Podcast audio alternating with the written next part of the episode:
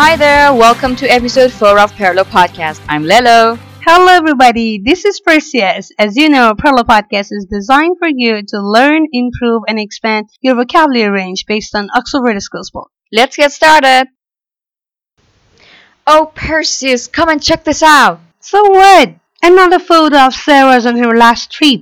She's always posting photos of her trips. What's so special about it? Yeah, but this time she's gone to London. And don't you see, this is that well-known graffiti by Banksy, the skilled street artist famous for his paintings on the wall, expressing political and social problems. A skilled person is someone who has the ability and experience to do something well. Mm, right, uh, the one whose painting got shredded in that gallery while it was being sold. If I'm not mistaken, it was one of his very famous works of art called uh, Girl with Balloon. What happened then? It was on display in an exhibition. Uh, they were trying to sell it illegally. Then it suddenly got shredded. I mean, got destroyed. Did you just say exi... what? Exhibition. A public show where things such as paintings, drawings, and stuff like that are put so people can see them. Hmm, I see. Anyway, forget about Banksy and Sarah's photo.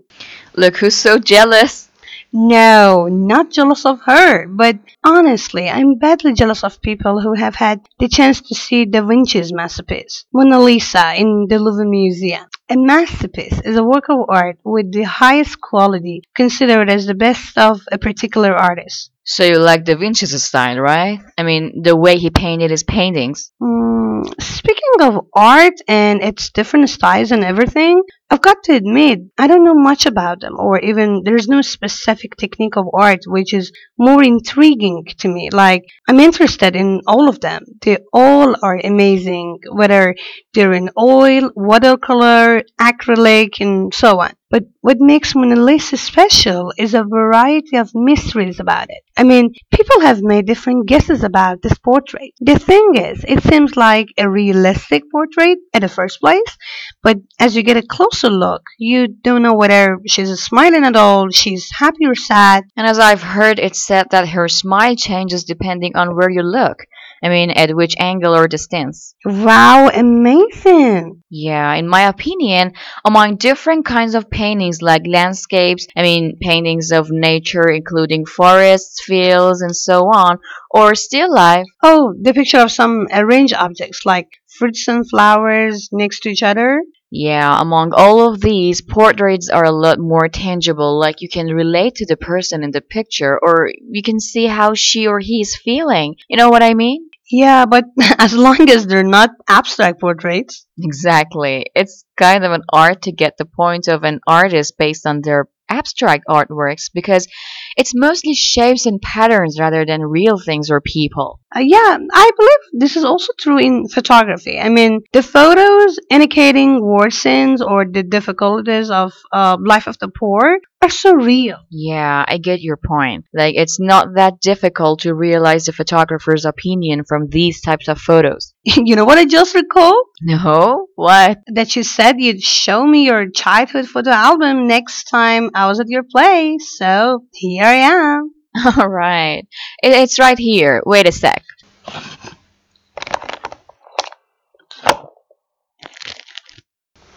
Oh my goodness, look at you. So cute. Yeah, but this one is a bit out of focus. Out of focus? Oh, you mean not clear or it's blurred? Yeah.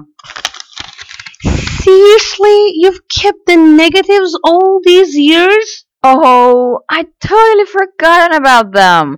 Remember what a difficult job it was to take the roll of films to photo studio and have them developed? Like, they used some special chemicals to make pictures from negatives. Oh, tell me about it. And the worst part was that we had no idea how well the photos were taken. Absolutely. Oh, thanks to technology and our smartphones with built-in digital cameras, these days people are able to capture every moment of life, no limitation. And then all you need to do is to transfer them from your phone to your laptop. Which is another time-taking thing to do for us. For us lazy, tired people. No, no, no, no. We're not tired. We're just on our power saving mode.